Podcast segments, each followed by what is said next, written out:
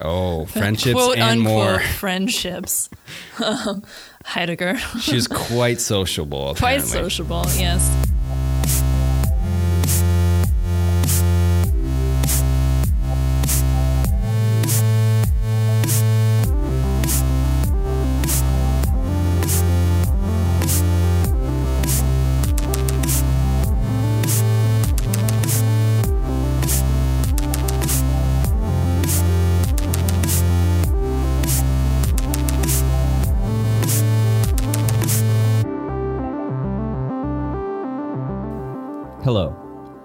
Mark Standish, and you're listening to Critical Faith. This podcast is coming to you from the Center for Philosophy, Religion, and Social Ethics at the Institute for Christian Studies, casually known as ICS. ICS is a graduate school of philosophy in Toronto, where I am a junior member, which is what we call our students. In this podcast, we get together to talk about all things faith, scholarship, and society, and the many ways those things interact. We want Critical Faith to give you a bit of a glimpse into the everyday life of ICS. Each week, we will invite a new panel of guests, including past and present members of ICS and friends of the Institute, to join us. We'll ask them to share their journey in scholarship and how it connects to their faith and their lives. I'm Danielle Yet, and I'm also an ICS junior member. With us today, we have Hector Acero Ferrer, junior member and assistant director of the Center for Philosophy, Religion, and Social Ethics at ICS. We'll introduce Hector when we get to our second segment.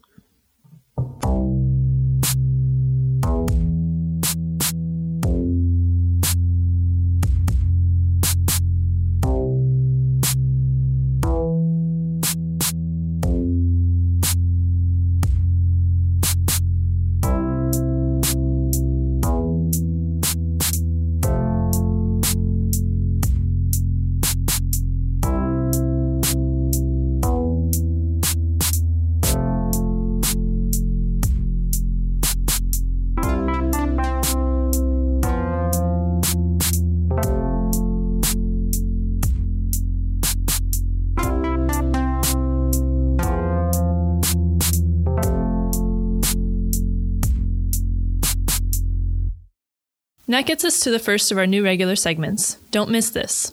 In this segment, we will highlight all kinds of things that we don't want you, as our listeners, to miss out on.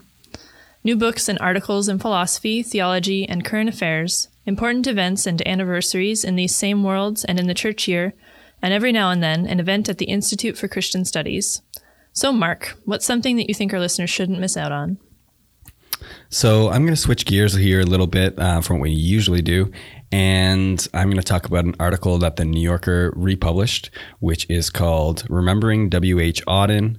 Um, and it's written by Hannah Arendt. Um, and Hannah Arendt was friends with W.H. Auden. It sort of recounts um, their relationship, uh, how their friendship developed in the 20s um, in Germany, and how it followed through to the end of their lives, um, and about W.H. Auden's love for love, um, which I thought was really interesting and right up the alley of one of our colleagues here, uh, Jim Olthuis.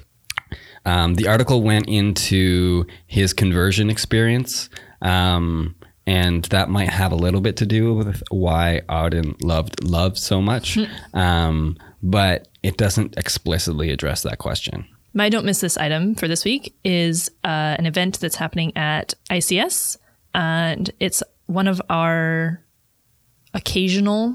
There's not really a regular time frame in which they happen, but it's an occasional um, series of seminars that ICS hosts called our Scripture, Faith, and Scholarship Seminar. And our next one is happening on Thursday, December 6th at 3 p.m. here at 59 St. George Street. And this seminar is going to feature Dr. Esther Acolatse.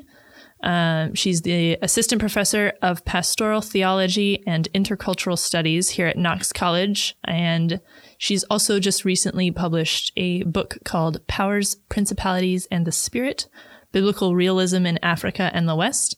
Um, so she's going to come and talk to us about kind of how her life and her scholarship and her faith all interact with each other. And given that that is a method of talking about the world that we at Critical Faith appreciate, we are hoping to get a chance to um, interview her a bit about that, and hopefully we'll be able to bring some of that to you at a future date here on the podcast. Fingers crossed. Fingers crossed. Yes.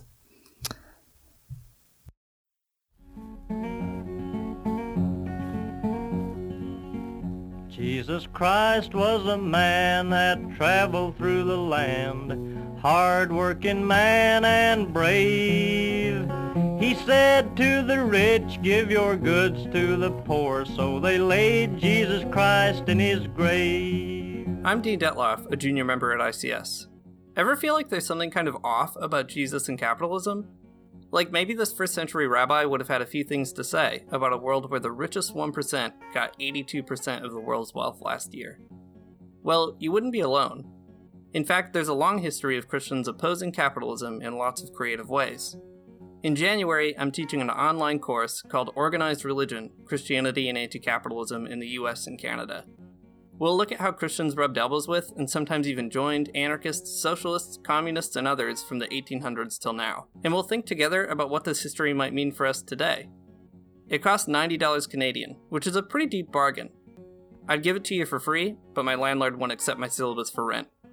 For more information, visit icscanada.edu or email academic-registrar at icscanada.edu. Play us out. What do you got, three? This song was made in New York City of rich mans and preachers and slaves. If Jesus was to preach like he preached in Galilee, they would lay Jesus Christ in his grave.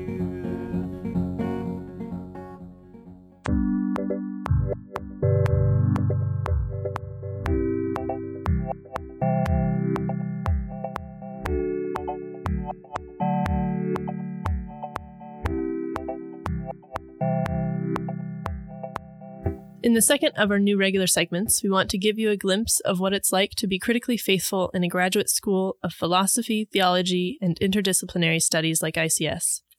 So we will simply be asking our guest, What are you working on? We'll be talking about seminars and courses taking place at ICS at this moment, the reading and other research our members are doing, our writing, publishing, presentations, and conference participation. So welcome, Hector. Thank you, Daniel. Glad you're here. I am glad to be here.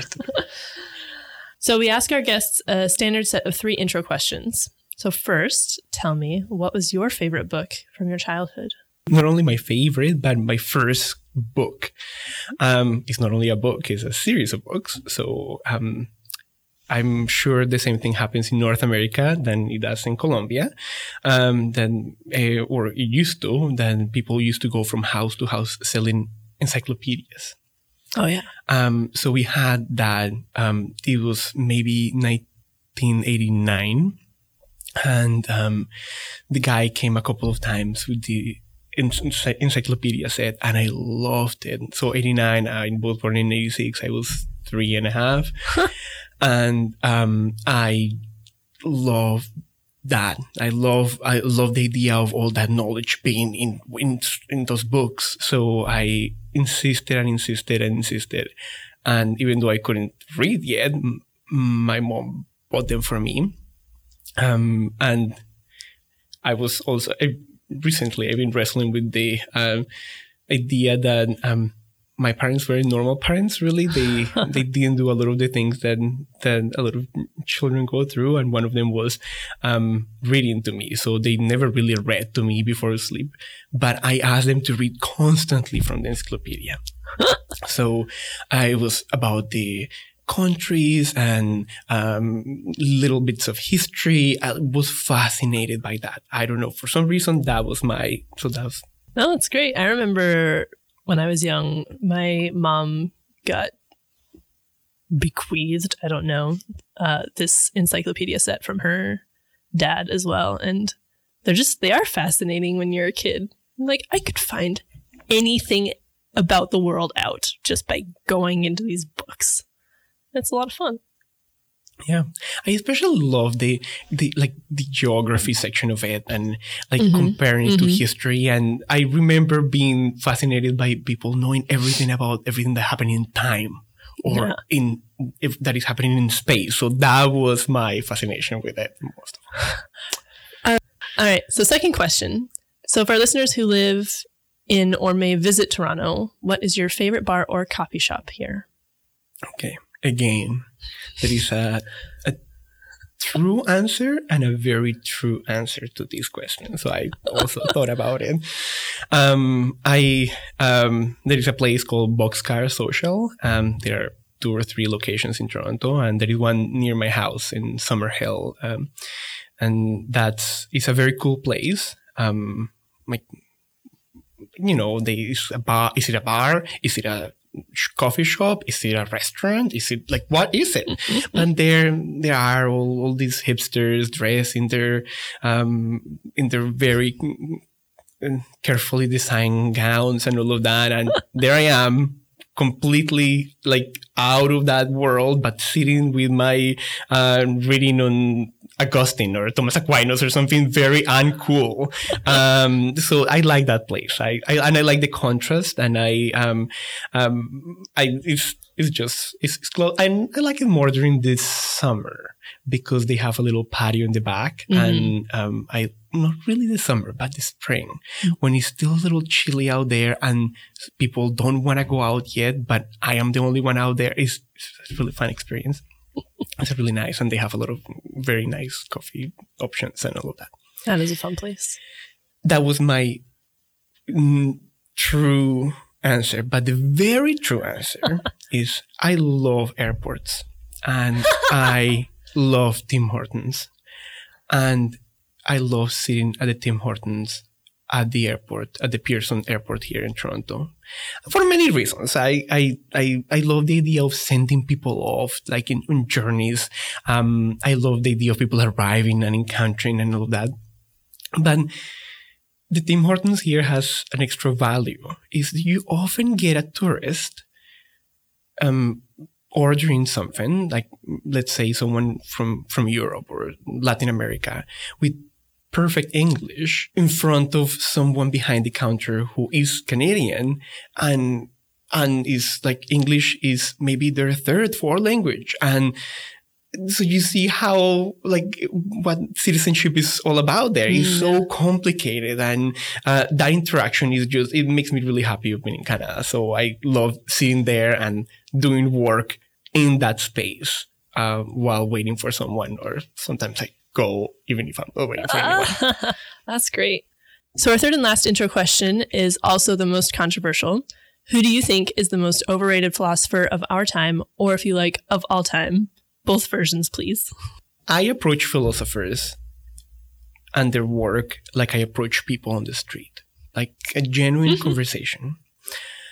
And there are two things that I find very difficult to interact with.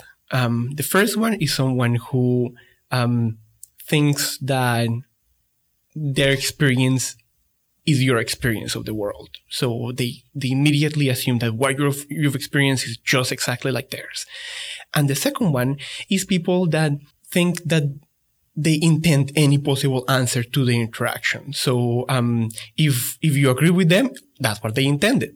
If you disagree with them, oh, that's what they, they wanted to create controversy. if I hate that, you always have an intention and it's a very particular one. So this philosopher, I think, is to be blamed for both. Both. Oh no. And is Nietzsche. I know Ooh. I'm going to be uh, in trouble and I'm probably going to get hate mail after these. Even from people here. I know, even from very from very good friends. But I just and it is it's a long relationship with Nietzsche because Nietzsche was one of the first philosophers I read uh, when I was doing my undergrad in Colombia, and um, reading it in Latin America, I didn't know how to articulate this back then, but I was so uncomfortable with the fact that what I was reading there was telling me that uh, my experience of Christianity should look like what he was describing. Um, and it wasn't. It's, it's, it couldn't be further from the, the experience of Christianity in Latin America. Mm. Um, now I have the language to name that, but my discomfort then was it was just uneasiness and I didn't know if it was just I wasn't liberated enough or modern enough or more postmodern enough to be able to understand and like him because all my classmates were in love with him. So you mentioned that you do work with interfaith dialogue. Um, is that something that you're working on right now? Or what are you working on in that realm right now? Okay, so I just finished my work in the Parliament of the World's Religions, which just happened in Toronto. And that's for those who don't know about it, which is, is popular within some circles, but not all, is the largest interfaith, interreligious dialogue, in multicultural dialogue gathering in the world. So we had over 80,000 people participating Wow. and um, I was kind of helping to organize that, but at the same time I was um, presenting. So that was, that was, it was interesting. I work with a couple of local and Canadian organizations that then, then um, do interfaith dialogue and cooperation.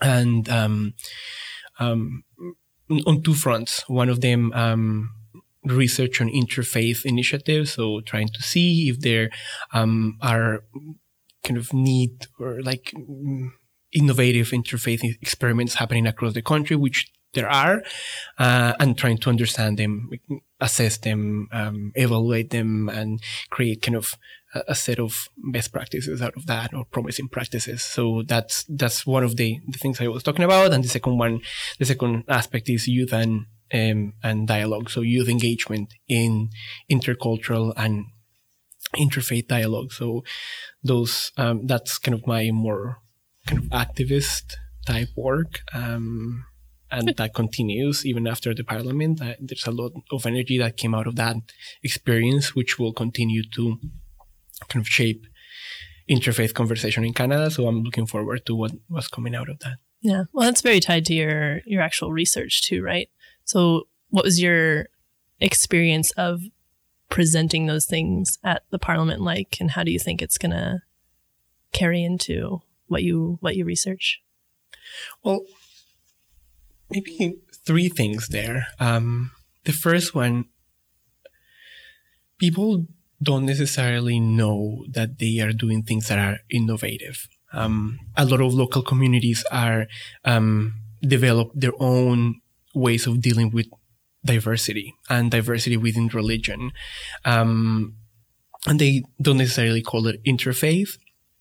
They don't necessarily um, know that what they are doing hasn't been done anywhere else. So the parliament was a really good venue for me to to identify some of those and see, okay, this person is coming from uh, Mississauga and in the in the Peel region, which is where Mississauga is, um, there are many emerging um, dialogue platforms, and they some of them are crisis based based. So as they get new um, immigrants coming in, they, they try to address the difference by having larger dialogue or different dialogue or or trying new things. Or um, there are some um, kind of social justice based. So they they go and work together on something, and they discover that they are uh, through that work, uh, that collective work, they um they develop a way of thinking about their cooperation and how it's possible to cooperate with people who are radically different from you. Um, so that's maybe a, a way in which um, in, in, in which I that was my kind of my own research has been enriched by by that. And the second aspect of it is about um, religious narratives in general. Um, a lot of the the research that I'm doing for my own PhD is on the way in which we interact with religious narratives and kind of how we remember them, what we take as um, mem- memory landmarks from all those stories that have been told and retold over time. Um, so seeing people from radically diverse traditions from different corners of the world um, talking about their own narratives and trying to share their narratives with other people and um, going through the struggle of what is kind of the cultural difference on top of the religious difference on top of the um, ethnic difference. There are so many so many layers to that. So that that's another aspect of how that that enrich my work. And the third part of it is just the human encounter. As i said at the beginning i um I interact with thinkers or with ideas as I interact with people. Um, so how I interact with people continues to shape how I interact with ideas. So being there and having to deal with the very kind of mundane conflicts that come up in the context of organizing a big conference, um, especially with people who are so um, have different cultures around work. Um, that that was that was enriching as well. Yeah. So those things are all very connected for you. I know, just knowing you personally. But do you find that there is a difference with how you can or are able to engage with people doing your more activist side of work versus like your research or do you find that that's a difficulty or that it's easier or that it brings out certain things i maybe the best way to answer that is has my research and my work at ics affected the way i do activism mm. and the answer is definitely yes um, is is equipped me to first understand all those interactions better, um, understand the differences better, understand the other better, or at least see the the complexity and the um, the kind of multiple belongings of different people in in in a context like interreligious dialogue mm. or interreligious cooperation in, in a project. So I am more at peace because of what I've done here when I enter into that context. Um, and also, I feel I can get better results with the, the, the toolkit that I've developed through through that. So like, all the ideas on narrative, which are not mine, they they come mainly for from Paul Ricoeur in my case, uh, or Richard Kearney. That that those two figures have helped me understand how narratives impact uh, people of faith. So it also helps me interact with people of faith better. Mm-hmm. Uh, even with my own people, people in my own tradition, um, or um, the understanding on like responsibility or um, forgiveness that one can gather from someone like Hannah Arendt. I, that then I import that and I put it into what I do in, at work, and it enriches that a lot. And at the same time, it allows me to gather more from those interactions and mm. and be more alert to what could be kind of research moments like oh this is a finding. I should go back and work with it and try to philosophically see what is behind what is happening. Yeah. So you mentioned a, a toolkit. Can you explain that a little bit more? Like what exactly is that? Do you recommend that people is there any way to recommend people have a similar kind of toolkit, or is it just a personal way of interacting with your research and their situations? Well, it is a personal thing, but um, I would recommend it to people. Like, I think then especially when I encounter younger um, undergrad students that find someone who is um, philosopher of choice or uh, just a writer, someone that they they admire, and they go with that person all the way through, and um, that's that's a very challenging situation to be in because people have failures. People, um, mm. and there are, there is all this drama around Hannah Arendt and racism or about, um, like what I was mentioning about Nietzsche earlier mm. or, uh, like, all, all the like gender inclusivity issue of all the philosophers to the ones in our time. Um, so to marry someone that way is, is, is very difficult to marry a philosopher, but to, um, understand what they contribute to you as part of a toolkit, as a tool that you're putting in a larger toolbox that is going to shape who you end up being as a philosopher. Um, you take things from that are important from Hannah Arendt, and then you try to combine it with somebody else. And does it work? It doesn't. You take tools out and in depending on how what what works, and then you create your own um, your own box that you work with, and um, it allows you to to see the world and um, hopefully communicate what you think about the world with other people in meaningful ways. What are you writing right now, Hector? what I'm trying to um, assess or look into is um, the truth and reconciliation process in Colombia.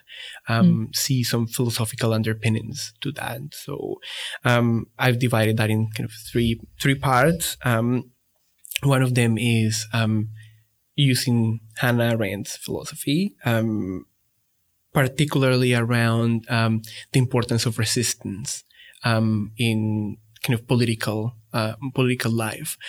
so I wanna try to articulate with that uh, how um, resistance was very important for the truth and reconciliation process to actually happen. Mm-hmm. Um, so I haven't said this before, but I'm Colombian and I'm very invested in what is happening in Colombia right now with the reconciliation process. Mm-hmm. It's a very complicated process. It hasn't gotten resolved. It, eh, there have been votes around it. People, half of the countries against it, half, half of the countries in favor of it.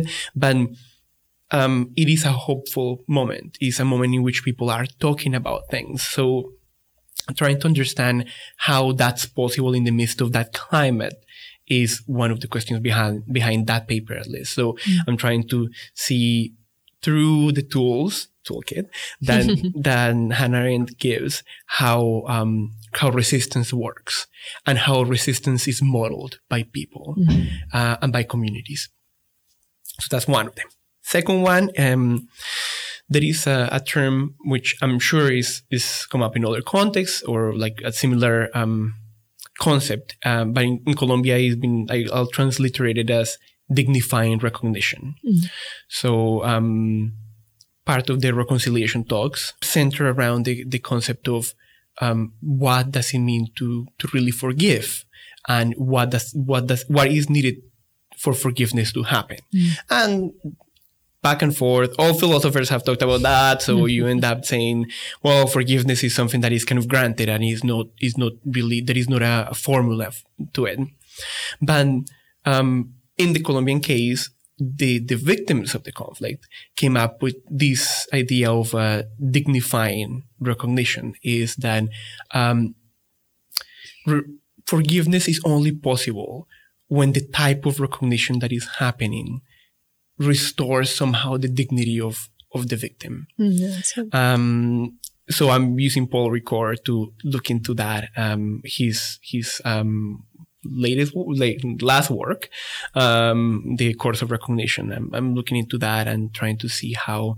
he kind of um, he ex- he articulates and explores the the idea of recognition being not only a, a cognitive um, exchange, but being um, a very tangible kind of gift exchange, mm. which is a theological yeah. thing more than it is philosophical. But he tries to give the philosophy around it, and um, it seems to match what is happening here. Um, people don't want exchange. With people don't want reparation. They want um, somehow to be recognized by the perpetrator, be uh, recognized as people, mm-hmm. uh, people that they've hurt. Um, so that's that's what I'm trying to look at there. Then the third one um, is on Richard Kearney. So it's uh, humanizing the other through um, through narrative. So I'm trying to look specifically in how um, liberation theology or the narratives that liberation theology has um, has prioritized from Christianity, how those narratives are allowing people to to achieve reconciliation. Um, so um, by what? By complexifying their own vision of, of, of what it means to be Colombian or what, what it means to be a people. So a lot of those narratives in the in the Old Testament, which are ba- are very uh, important to liberation theology, are narratives in which there are different groups mm-hmm. and there is there is mass murder and people go against each other all the time, and then somehow they all end up living in the same area, mm-hmm. kind of peacefully. So that that is done a lot for what people think about the Colombian conflict and mm. the resolution, the possible resolution for it. Well, I look forward to reading them. They sound very timely, and it's hard to work those things through kind of in the midst of enacting them, right? So doing that kind of reflective work in the middle of it all, I think is really important.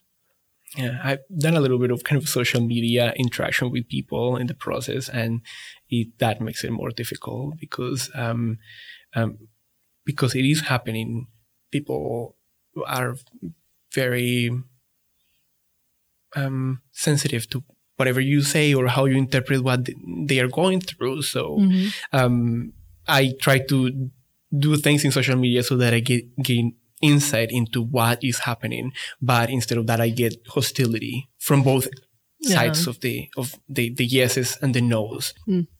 It's interesting because, like, philosophically, you're trying to make sense of something that people are wrapped up in wholly, like, not just philosophically, right? So it's, yeah, it's just a difficult thing to make, like, make sense of all the little pieces, it seems like. Yeah, I don't know if I'm gonna be able to make sense of the little pieces, but at least of some of the larger um, movements. Yeah. Um, one of the the things that I'm trying to do now is move to um, put them in conversation with with local people Mhm. um, who are thinking about that philosophically. Um, there is a tendency in Colombia to use use Western philosophy to to understand their Mm. own like our own situation, and I don't want to do that. Even though I'm using people that are not Latin American, I am very aware of the wisdom that is emerging from from the people themselves. So I am trying to use even figures that are not philosophers, like people who who are models for the way of thinking, the new way of thinking about um, about a post-conflict Colombia, um, community leaders and their thoughts, and trying to incorporate that in conversation with with Arendt or with Ricoeur or with Kearney and see what what comes out of it.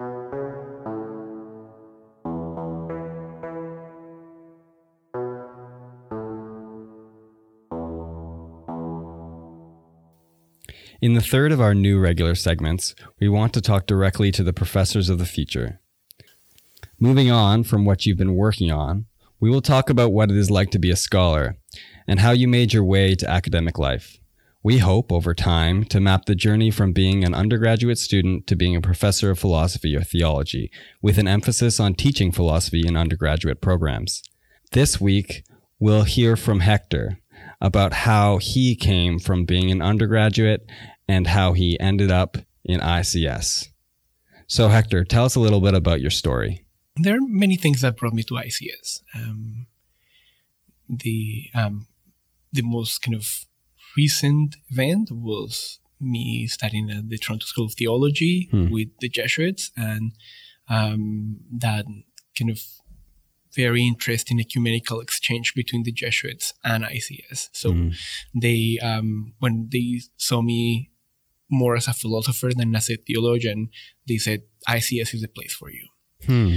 Um, and perhaps that statement is connected to previous events in my in my life. I I did my undergrad in philosophy and most of it at the National University of Colombia, and I finished here at U of T. But to be honest, my the part that I did at the National University was more formative Hmm. Yeah. because it was the beginning, because uh, uh, of my classmates, because of the community around it, and it was a great place. Uh, I loved it, but um, it was a very secular um, department. Hmm. Not only secular, it was um, militant um, Hmm. against religion. So you kind of needed to hide the fact that you were religious if you were. Um, there were two or three of us who were kind of undercover, Hmm. um, like religious people of different traditions studying there, but we, we couldn't really share it because it was about studying philosophy and philosophy should be sanitized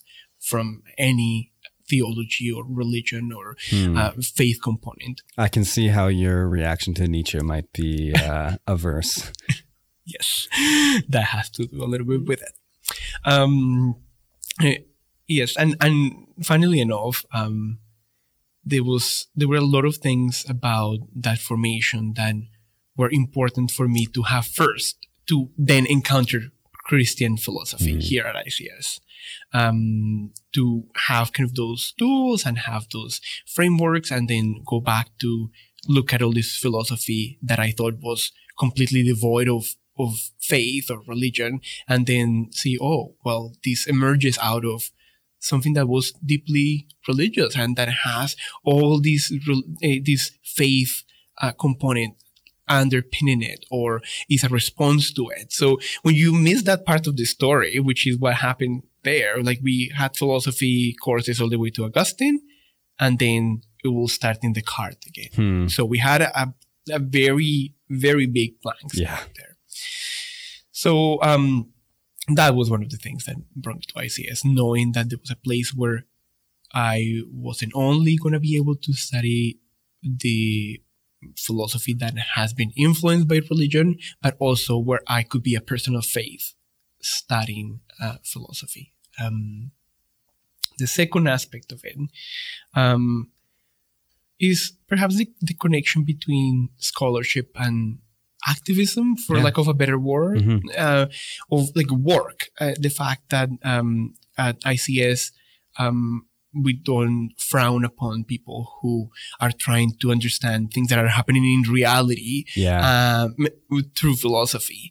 Um, that was the sentiment at the National University. Uh, that was we. This is a purely academic environment, and and asking questions about kind of our reality is both confusing and um, frowned upon. So we don't we don't want that. We want to ask questions about questions about answers that were given by philosophers. Hmm. Um, and if you study any philosopher, you'll you'll see at least the the our canon of philosophy. We'll see that every one of those philosophers is answering to mm, questions about their own reality. so it it seemed it it was already very confusing for me back then and very uh, jarring and it made me very uncomfortable. But coming here and seeing the possibility of it being done differently was great, and Hmm. ICS was the space to do that. Um, there is also something else about the um, the spirit of uh, of dialogue um, that happens here, and this is actually a positive thing of my undergrad in Colombia. There was a lot of dialogue happening in many different contexts. There was dialogue in um, in like amongst the students, between students and professors, between um, students and the outside world. So there, w- there were a lot of things happening um, that allowed us to to see how important dialogue was for the exercise of philosophy. And I missed that a bit when I was at U of T, uh, Yeah. finishing my undergrad. It was it was a very knowledge imparting kind of context, but um, the dialogue, except for very few seminars where that was possible, that wasn't there. Hmm. And that's something key to anything that happens at ICS. So coming here and arriving, I, I took a course in ICS before I was an ICS student, a student. And so when I arrived here and I, and I noticed that that was the format, that dialogue was uh, at the core of, um, of instruction here, made me, made me think that ICS was the place for me. And, and I believe for many other people who want to, um, approach philosophical um, like teaching the same way that I do. Yeah, great. I'm definitely one of those people as well. So it's great to hear uh, compadre. Compadre, that's a great word. Thank you. I haven't heard that word in years.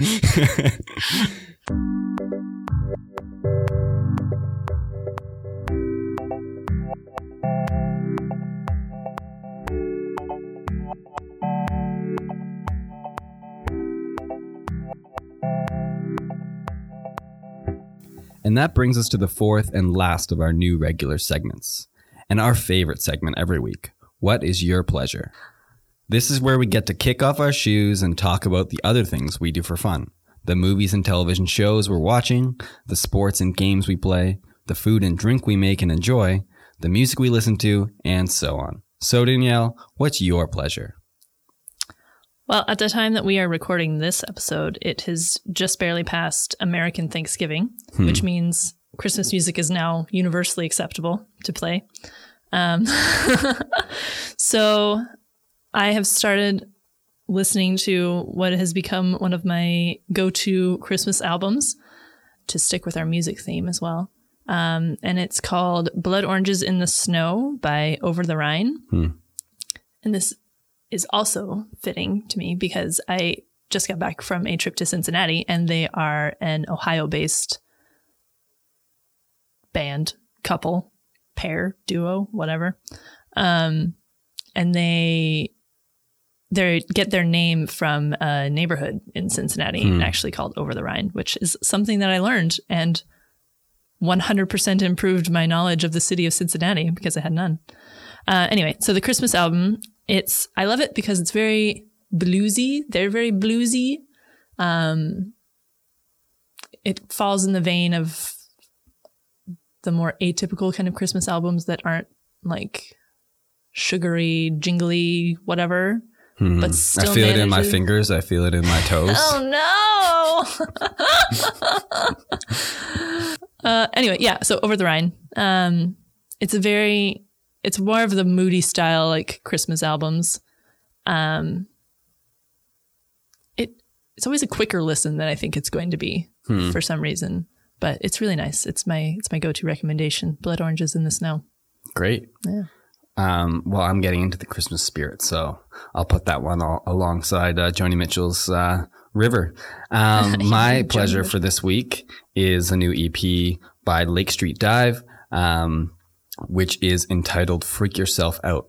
And a fun story I have about Lake Street Dive is I was um, at their concert a couple years ago at the Danforth Music Theater, and uh, the opener called me out amongst everyone else, handed me the mic, and asked me if I wanted a sandwich, and I did not know how to respond. so, fun fact: They didn't give you a sandwich. they didn't give me a sandwich. Well, that's no, a disappointment. I know. Maybe if I was more assertive, I would have gotten a real sandwich. like, give me a sandwich. Assertion's not my strong suit, though. You know what I mean? I know what you mean. Lake Street Dive is lots of fun. They're so much fun. Super jazzy. Oh, Jazzy, is that right? Uh, yeah, yeah. it dep- depends. Depends on the song. Motowny, bluesy, Yeah. R and B. Yeah. They got it all. They got it all. Anything you want except Christmas.